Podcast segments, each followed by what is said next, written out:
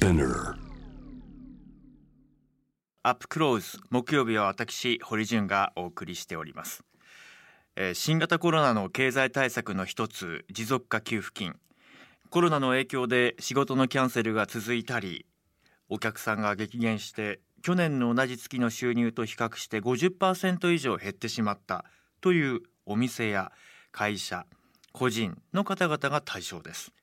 法人では200万円。そして個人では100万円を上限に給付されます。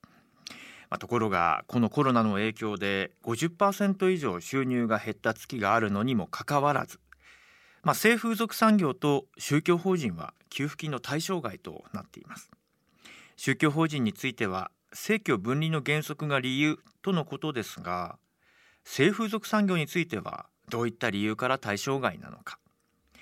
現在国を相手に訴訟の準備を進めている性風俗店の弁護団メンバーのお一人でいらっしゃる。弁護士の亀石美智子さんにお話を伺います。亀石さんこんばんは。こんばんは。よろしくお願いします。よろしくお願いします。さあ亀石さん本当にこうコロナ禍においては人々の個人の尊厳、はい。まさにこう問われる局面というのが様々ありましたが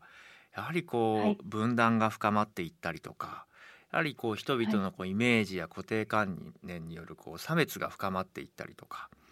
なんかそのいろんなこう課題がある中で今回はその性風俗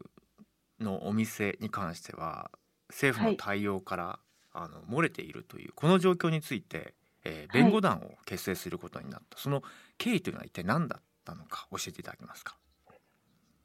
はい。えっと、まあ、原告になっているのは、性風俗事業を営むあの店舗の経営者の方なんですけれども、まあ持続化給付金の申請をしたんだけれども、対象外であるはい。ということで、で、まあ、何人かの弁護士に相談をしてみたんだけれども、まあ、あの性風俗だから難しいんじゃないかとか、まあ、いろいろな考えがある中で、あのまあ、行政法の研究者でもあるあの今の弁護団のあの団長の弁護士に、あのたどり着いてでこれはやっぱり憲法違反なんじゃないかっていううん。ことで、まあ、平等原則違反じゃないかと性風俗事業者だけがなぜ対象外になるのかっていうことでこれは国を相手にあの訴訟するべきなんじゃないかっていうことであの今回あの今月中に提訴をする運びとなりました。うんいやあの非常にこう僕普段から大きい主語より小さい主語を使いましょうっていうよく呼びかけるんですけれども大はい。体その行政側や自治体側や、まあ、その国、はい。政府が使ってきたその夜の街っていう表現そのものも非常にこう大くくりな表現だったし性風俗産業って言っても、はい。これも非常にこう大くくりな乱暴なくくり方だしなんかそういうことを考えると、現場の個々の状況をどれぐらい知って除外したのかなってすごく疑問だったんですよね。実際に弁護団結成するにあたってなぜはい漏れていったのか、このあたりはいかがですか？そうですね。国の説明としては、社会通念とか国民の理解が得られないとか、はあ、まあ、これまでもずっとその災害対応も含めて、えまあずっとそういう公的支援の対象外だったので、今回もそれを踏襲しましたっていう説明なんですね。え。うん、で、まあ、しかしそれはなんか納得のいく説明には思えなくて、えじゃあ私たちの社会通念とか国民感情としてなぜ性風俗事業者を排除するのか。私たち自身の中にも何かこう偏見や誤解があるんじゃないかってことをまあ改めて考えましたね。うん。あの6月にデリバリーヘルスやラブホテルなど、性風俗関連産業の経営者の皆さんが陳情書はい。を中小企業庁に手渡していますが、はい。このはい。国を相手取った訴訟を起こしたのは現状、はい。今回の1店舗だけなんですよね。そうですねあの私たちが把握している限りは日本で初めての訴訟になりますね。うん、他のはい方々がやはりその店舗は声をあの上げられなかった、まあ、訴訟に参加しなかった、もしくは訴訟をするつもりはなかったこのあたりの背景っていうのは実際どうなんでしょうか？あの実際私たちがこういう訴訟をするっていうことを、まあ、発表したときにあのすごく多かった反応が税金払ってないんだから当たり前でしょうとか、それからうんと、まあ、反社会的な勢力とつながってるから、もらえなくても仕方がないんじゃないかとか、うん、まあ、そういった声も多かったんですね。えでその実際に性風俗事業者の方々もそういうふうに世間から見られてるから声を上げても仕方がないとか、えまあ、最初からこう諦めていたりとかあの声を上げられないっていう状況があるんじゃないかなっていうふうに思いまして、うん、まあ、でも今回の持続化給付金って確定申告をしてないと、まあ、そもそも申請できないんですよね。そうですね。確定申告が必要で、はい、その相談によっては自分で帳簿をつけているものが認められるケースがあったりとか、はい、まあ、かなりまあその、はい、えー、優しく対応している業界の皆さんにはきちんと速やかに対応してくれますけれども、はい、こういうこうちょっとグレーですよねっていうところにはこう制度の名のもとに非常にこう申請に時間かかったりとか跳ねられてしまったりとかっていうのが現状ですよね。そうですね。あのそもそも確定申告の書類を添付しないと申請できないのでその確定申告すらしてないっていう事業者だとそもそも申請できないんですよね。うん、であの今回の訴訟の原告の事業者は、まあ、きちんと確定申告もしてますしそういう反社会的な勢力とのつながりを持たずに、まあ、ちゃんと法令にのっとって営業してきていますんでそれなのにその対象外とされるっていうのはやっぱりこれは職業差別なんじゃないかっていうふうに思うんですよね。うん、実際亀石さんが弁護団に入らないかと誘われた時には、はい、先ほど、はい、私にも偏見があったかもしれないってお話されていましたけれども、はい、実感としてはどうだったんでしょうか、そうですね。私自身もやっぱりあの日本が一夫一夫制を採用してるので、え。やっぱりあの結婚してるカップルのその子供を作るための性行為以外のその性的なサービスとか性行為っていうものに対して何かその不健全なものとか、うん、不不道徳なものとか、えなんかそういういかがわしいものっていうふうに自分が全く思ってなかったかというと、えそれはあったんじゃないかなって気づくんですね。うん、でだけどそうだとしてもその同じこう職業の中でその性風俗事業者だけを排除するっていうそういう扱いが正当化できるのかっていうとまたそれは別の問題なんじゃないかなと思ったりやっぱり自分自身の中の偏見とか誤解にも気づかされますね。本当にあの100人いれば100通りの関わり方があるなっていう印象が僕なんかやはりこう取材していると思います。あのいろんな理由があるし、はい、理由がない方もいらっしゃるし、はい、経済的な困窮の方もいらっしゃれば、そうじゃない方もいらっしゃったりとか、はい、障害のあるなしだったりとか。で、業者も本当にこう、まあ、闇の勢力とつながっている今だというような箇所もあれば一方で、えー、きちんとした企業説明会も開いてあのリクルート活動するような、はい、今おっしゃられたようなあの、はい、税の手続きなどもきちんとやってるお店もあって。はい、なんか上石さんも関わっていく中でいろいろこう、はい、ああそうだったのかっていう発見もい。ろいろ終わりだったんじゃないかなすごくありますね、えー、いかがでしたはい。やっぱりあの普段私たちってこうセックスワーカーの人たちの話を聞いたり、え事業者の方の話を聞く機会って全然ないじゃないですか。うん、あのないのが普通だと思うんですけど、やっぱり知らないからこそ思い込んでたところってあって、え。で私はあのその貧困とかそういう事情があって、まあ、やむを得ず働いてる人が多いのかなって思ってた節があるんですね自分自身で。だから何かそういう法的なこうなんていうかトラブルを抱えていたりするんだったら救済をしなければいけないとか、まあ、そんなふうに思ってたところがあるんですね実は。えーえー、だけど当事者の方々に聞くと、まあ、いろんないろんな動機でその仕事を選んでいて堀さんがおっしゃる通りでだからすごく私は一面的な見方をしてたなと思うし救済の対象だっていうふうに考えるのも一つのレッテルを貼ってることになるってことに気づかされましたね。いやそうですよね。いや本当に、はい、いやあのー、やっぱりそのイメージって怖いなと思うんですよね。で、はい、本当はこうこの国でこの国家の役割としては憲法上誰もが幸せになれる権利を保障しますよ。そういう国家であるはずなのにはい。よくわからないですけどあなたはこういう業界で働いているからあなたはあの、はちょっとこのうん制度の中で幸せになる権利はごめんなさいないんですってよくわからないけれどもっていうこう前提になってしまうのは本当に怖いですよね。そうですね。なんか社会通念とか、えーあの国民感情ってすごくふわっとしてるなと思うんですよね。はいなんかそういうふわっとしたもので法的保護の対象からこう除外するっていうのが正当化されると、やっぱりこう社会の中にある偏見とかを固定化しちゃうというかう、ん。なんかむしろ国がそれを助長してしまうっていうことになるんじゃないかなって思いますね。そうですよね。いやあの僕あのちょっと話それますけどブラック・ライブスマターの問題とかで、SNS でやり取りされている文言を見ていて思うのは例えばはい。こう、黒人の方が警察官に非常にこう暴力を受けてそして、うん。まあ、不当に扱われている動画が流れると今度は逆にいや犯罪を犯した人物だしそもそも警察に抵抗したんだからしょうがないじゃないか、なんで警察の身になって考えないんだ。当たり前だろうっていうような声なども上がってきて、いやいやちょっと待ってくださいと。犯罪を犯してようと犯してまいとそもそも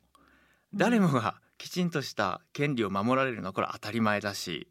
うん。なんかこういうふうにこうあのすごくこう極論で世の中を見てしまうっていうのは僕は怖いなって思ってしまうんですよね。だから風俗だからしょうがないじゃないかっていうのは非常にこう乱暴な見方なんじゃないかなと思うんですけどいかがでしょうか？い。や、本当にそうだと思っていて、なんかこう、まあ、いろんな、この訴訟に対してもいろんなリアクションがある中で、なんていうか、やっぱりこう、一面だけを見て、すべてをこう分かったような気持ちになったりとか、一部を見てすべてを語るというか、なんかそういうふうになりがちだなっていうふうに思うんですよね。うん。だけど、ね。実際にはもっとなんていうかグラデーションがあったりとか、いろんな人たちがあのその中にはいて、で、あのセックスワーカーの人に私ちょっと尋ねたんですけど、はい。あのこういう偏見とか差別の根底に何があると思いますかって聞いたら、えまあ、恐怖なんじゃないかと、えうん。知らないってことに対する恐怖があって、だけど私たちはモンスターではないし、ここは地獄でもないんだっていうふうにおっしゃったんですね。だからやっぱりなんか知るっていうところから始めないといけないなって。いや本当そうです。もう僕も本当にこう気抜くとですねああ大変ですね、はい。お困りでしょうって入ってしまうんですけど、うん。いやそれ話聞く前になんでうんうん。私が困ってるって決めつけるんですかってその哀れみの憐憫の対象で見るのはやめてもらえませんかいやそりゃそうですよね。すいません、あの話聞かせてくださいっていう。はい。実際に一方であはい。の、社会通念上のお話もさることながら今回は訴訟ですから、こう法的な根拠が何なのかとかですね、はい。やはりこはい。う憲法上規定されている権利で照らし合わせると何なのかという、はい。その法律面のお話などからお話を伺っていきたいと思うんですが、今回の裁判における論点はどのあたりになっていきそうでしょうか？はい。えっと、憲法14条1項に平等原則っていうのは定められていて、その他の事業者とこう区別して対象外にする何かこう合理的な理由があるのかどうかっていう点がまあ1点目なんですね。で、合理的がない、合理的な理由がないのに性風俗事業者だけを排除しているっていうことになると、これは憲法違反なんじゃないかというところなんですよね。で、もう一つは、その行政のやることっていうのは、すごく広い裁量が認められていて、えその裁量を逸脱して乱用したとまで言えなければうん違法だっていうふうにならないんですよね。ーなるほど。それぐらいすごく行政裁量っていうのが広いんですけど、その行政権の行使に裁量の逸脱とか乱用っていうのがあったのかどうかというところが、まあ、2点目の問題になるかなと思います。実際にあの訴訟準備されている中で、あはいの上石さんがご覧になって今回のこう訴訟っていうのはやはりこう、はい勝てそうでしょうか？あの国を相手にうん訴える行政訴訟ってすごく難しいんですよね。えですごくこう専門的でもありますしやっぱりこう国を相手にあのこちらの主張が認められることって非常にハードルは高いと思うんですよーね。えただやっぱりこれまでの、えーっと、国の説明、その社会通念とか国民感情とか、これまでの、えー、と扱いを踏襲しましたっていうのは、ええ。全く合理的な理由になってないと私思うので、えこれはきちんと国側が対象外にする理由を説明できなければ、えうんこちらの主張が認められるっていう可能性は十分あるんじゃないかなって思ってます。そうですよね。いやはい。本当に僕もあの、あの国を相手取った訴訟の取材をすると本当にこう長期化する。でしかも正面切ってきちんと説明してくれないんですよね。うん。ね。資料準備しますって言って次の期日までにって言ったのにいやちょっとまだ準備できてませんとか、あのうんはっきりと質問に答えられなかったりとかそれで、訴えを起こした原告側の住民の皆さんや一般市民の皆さんが非常にこう疲弊していくなんかそういうのをこう待っているんじゃないかと思ってしまうような訴訟がたくさんありますよね。だから今回は本当に可及的速やかにはい。きちんと、あの進めてでまあこう判例が出て、でもしまあ勝ったらもうこれほその他救済される人が増えるわけですから。で一方で、はいまあ、はいうんなかなかそうじゃなかったとしてもじゃあ他の立法で何かはいできないのかとか対応を取れるわけで、こう待ったなしこれこそコロナ対応なんじゃないかなと思うんですよね。そうですよね。うんがやっぱりあの今回の訴訟をするにあたって堀さんもおっしゃったようにあの長い戦いになる可能性があってでああのこの原告になった事業者だけではなくて、えまあ、全ての政府属事業者に関係のある訴訟なのえ、でそうですよね。クラウドファンディングで支援を募っているんですけれど、あの非常にたくさんのあの共感の声とか励ましとかご支援をいただいてるんですね。であのこんな風にメディアで取り上げていただくことも多くてあのやはりああの多くの方が偏見の目ではなくて同じその働いているうものとしてその性風俗だけじ除外するっていうのはおかしいんじゃないかっていう問題意識を共有していただいていると思うので非常にそこが心強いなと思っています。ありがとうございます。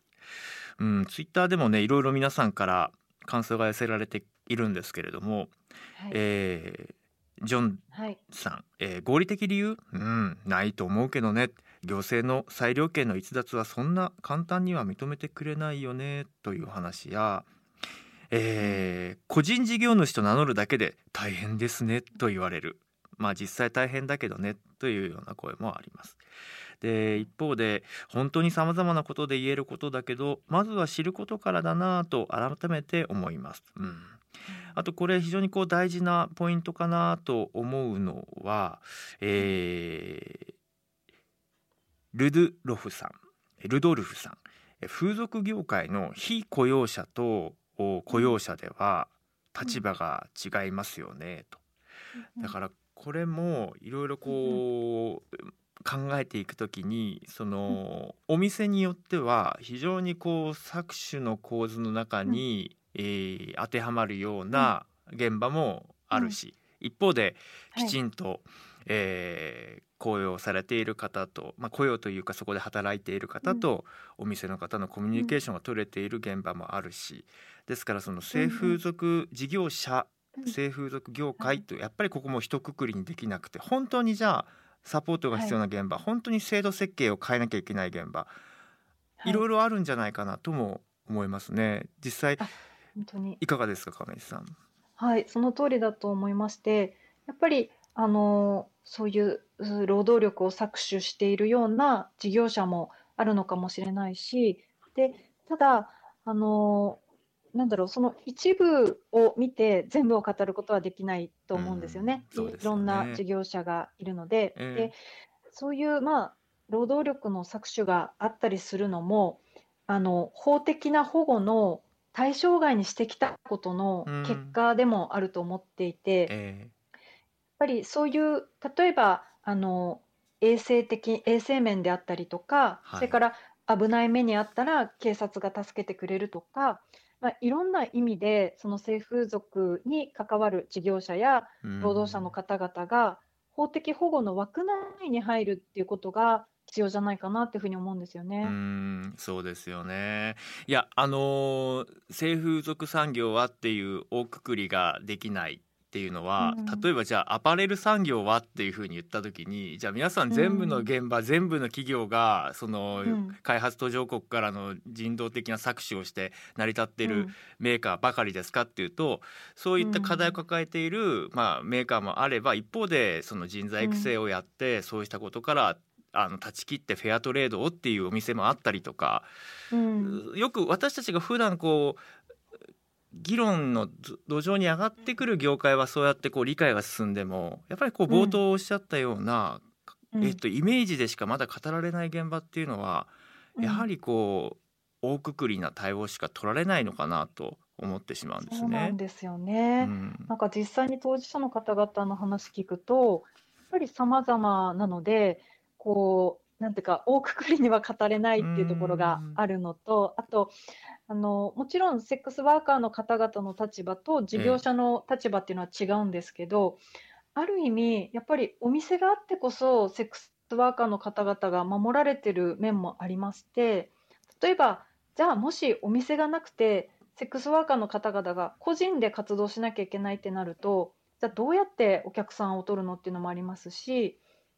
で、もちろんその危ない目にあったりすることからもおう店が守んってくれてる側面もあったりして、えそのセックスワーカーの方々にその給付金が支給されていれば、店はいらないんだってことにはならないんだなってこうとも分かんったんですね。そうですね。いうやあん。の横のつながりがなかなか気づきにくい。あの例えばこう労働者同士がいろいろ情報共有して経営側に物申せるっていういわゆるこう組合のような組織が作りづらい業態でうん。もあるのかなと思うだけに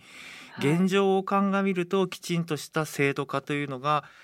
今の段階では必要なんじゃないかなって僕は個人的に思うんですね。ただこの議論するときにははい。必ずじゃあこのはい。性はい。風俗産業を一つのこうなりわいとして制度にすることがどうなのかっていうその反論は必ず返ってくるじゃうんうん。ないですか。この点につはいはい。いては亀石さんどんなふうにう。こうんお考えでいらっしゃるでしょうか？うーん。やっぱり私は、あの、堀さんがおっしゃったように、ぱりこの性風俗産業っていうものを一つの、まあ、他の産業と同じ一つの産業として法的保護の枠内に入れるっていうことによって、こう業界の健全化をこう図る上でも大事なことだと思うんですよね。えで、例えば今回のその持続化給付金の対象外にするっていう扱いによって、まあ、どうせそういうふうにあの守られない、排除される自分たちはそういう立場だから、だからまあ税金も納めないとか、そういうふうにこう悪循環になっていってる気がしていて、だから排除することによって業界の健全化も進まない。で、そこで働く人たちの安全も守られないし、安心して働けないっていうことは、私はこう同じ社会に生きるものとして、それはすごく不幸なことだと思うんですよね。ん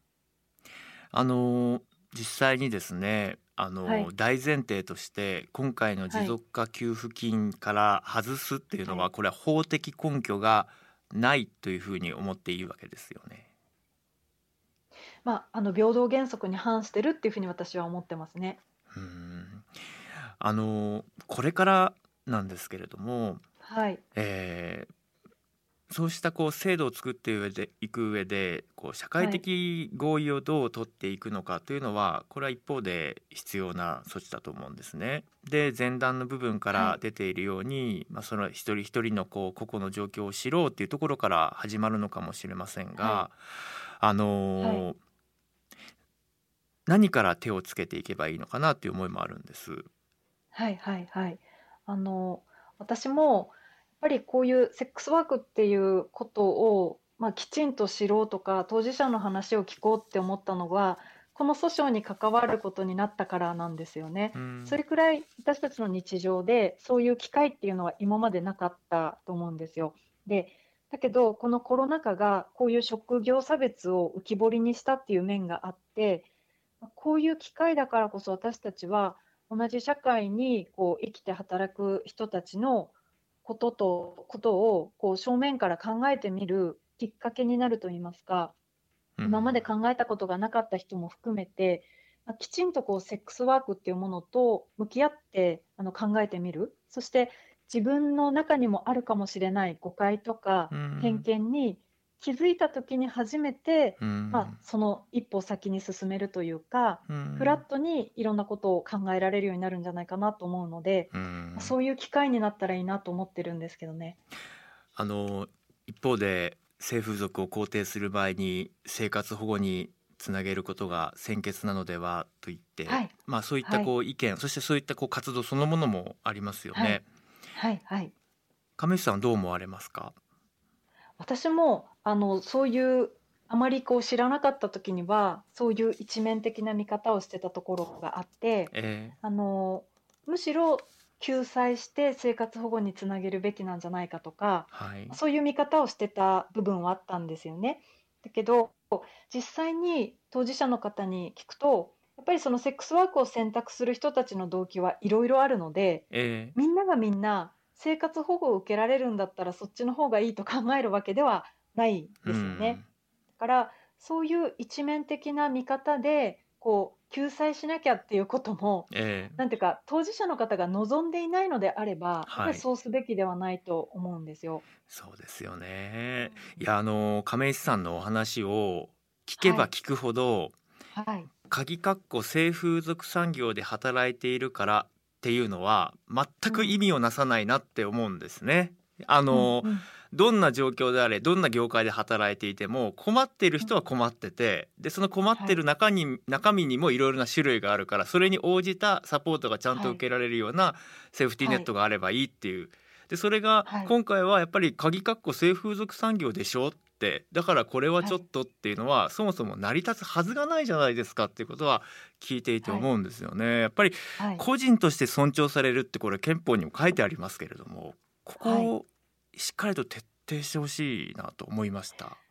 そうですね。うんやっぱりなんかあのそれぞれの選択だし、あのもちろん救済を必要としている人についてはいろんなサポートが必要だと思うんですけれど、えでもぱりいろんな人たちがいて、それをやっぱ尊重する社会でなければいけないなと、はい。一律に排除するんじゃなくてってええいうことはすごく思います。あのどうせあの声を上げても叩かれるんだったらとか声を上げることで家族にバレるんだったらとか、うんうん。もしくはそのこれ実際に当事者の方々や支援団体から聞く話として役所に行った時にこう役所の側からその何か言われるんじゃないかって思ってしまうから言いづらいとか、実際には最近本当に役所の窓口も随分対応変わってきたそうですけれども、はい。そうしてこう一人と悶々としてこう抱えたまま沈黙をせざるを得ない方々が、はい。もしお近くにいらっしゃったらどんな声をかけるのか上石さんいかがでしょうか？アドバイスをいただけないですか？そうですね。やっぱり、あの、性風俗で働いているっていうことを言えないっていうのは、あの、実際あると思っていて、で、それは、その、正直に言うと、いろんな、こう、差別を受ける。例えば、えっと、子供を保育園に入れられなかったりとか、その、住宅を借りれなかったりとか、保険に入れないとかいうこともあるのかもしれないし、いろんなそういう社会生活上の差別があるんだと思うんですよね。えそういうことも含めてやっぱり法的保護の外に置かれているっていう状況だと思うんですよ。えうんでだからこそ今回あの原告が勇気を出して国を訴えるっていう訴訟を起こしたってことにすごく意味があると思っていて私たちがこの問題を社会に対して発信して、まあ、メディアの方々も取り上げてくださってこれでいいのかっていうことを、まあ、考えていきたいと思っているのでぜひその声を上げられない人たちは今は声を上げられないと思うんですけれどぜひこの訴訟の行方とこれをきっかけにして始まった議論を見守っていていただければなっていうふうに思ってます。ありがとうございました。ありがとうございました。亀石さんのツイッターはを見ていても情報がいろいろ上がってきますし今回訴訟を起こした店舗の方が note、はいブログですよね。ノートを使って発信もされていらっしゃったりとか、ぜひあの、はい。い、ろいろこうご自身の手でいろんな状況を知ってほしいなって思いますね。うん、そうですね。あのいろんなトークイベントとか、ええこれからもあの配信していきたいなと思っていますので、はいあのぜひ関心持っていただければと思います。ぜひ皆さんチェックお願いします。さあ今夜は弁護士の亀石美智子さんにお話を伺いました。ありがとうございました。ありがとうございました。堀潤ですえー、亀石弁護士の話いかがでしたか？うんあの一つ目イメージ偏見。これはもう一言じゃないと。だって自分がそういう偏見を持っているって自分自身で自覚するのは相当難しくないですか？うん、だって気づくやっぱりきっかけがないとあそういうことだったのかって。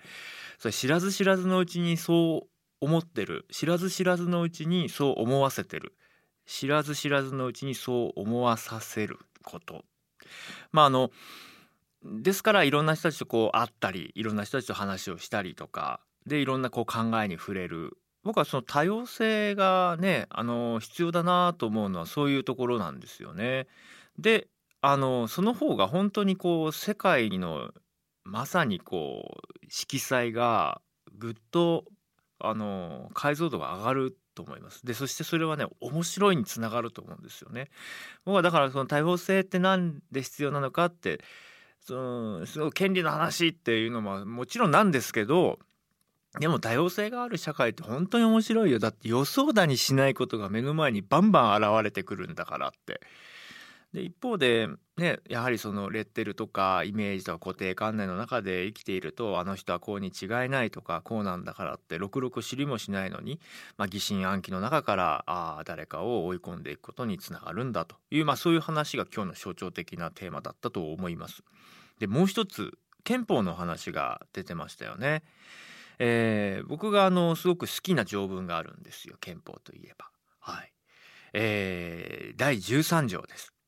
憲法第13条何が書かれているか読み上げます。すべて国民は個人として尊重される。生命自由及び幸福追求に対する国民の権利については公共の福祉に反しない限り立法その他の国政の上で最大の尊重を必要とする、うん、人は個人として尊重されるって書いてあるんですね。うん、ですから、えーまあ、100人いれば100通りの個人の価値がそこにあるわけだし価値観があるわけだしそれぞれがちゃんと尊重されますよっていうのが大前提ですっていうことなんです。で憲法改正が時々議論になりますよね。あので自民党に関してはあのすでに憲法の改正草案を谷垣総裁のもと打ち出したんですね。でいつも憲法改正の時にどちらかというと自衛隊の話に救助に行きがちなんですけれども大体いつもこう例に挙げるのはこの13条などについてなんです。というのも自民党の改憲草案はこの全ての国民は個人として尊重されるっていう個人の部分が人に置き換わってるんですよ。うん、個人としてじゃなくて人として尊重されるなんですね。だつまりこういうことです。うん、個人の意見はまあいろいろあるかもしれないけどそれこう人としてはあれだよねみたいなね。人っていう多くなグループの中に人としてこれはいかがなものかそうじゃないっていうその価値がこう入ってくるわけですね。だから僕すごく嫌だなと思うんです。うん、それは先ほどまさにあの亀石さんが今回の問題提起をされたこう社会通念上だったりとか、まあ、これまでのこう風習慣習感覚的なものっていうそういうものに照らし合わせて相入れないよねっていうことがひょっとしたらこの幸福追求権が個人から少し大きな人っていうところに渡しちゃうと憲法上も成り立っちゃうっていうかね、うん、いやちょっと人としてそれ判断しかねますねなんていうふうに言われる。いやこれはね難しくないですか？人としてってみんなそれぞれ違うのに。本来。でそれがまあ人としてが社会としてになり社会としてがやがて国家となりって。まあこうした全体主義的な歩みの兆しが見えるだけに僕は今回の、まあ、自民党菅新政権そうした個人の権利についてどれぐらいのこう感度を持った政権なのかっていうことはじっくり見ていきたいなというふうに思っております。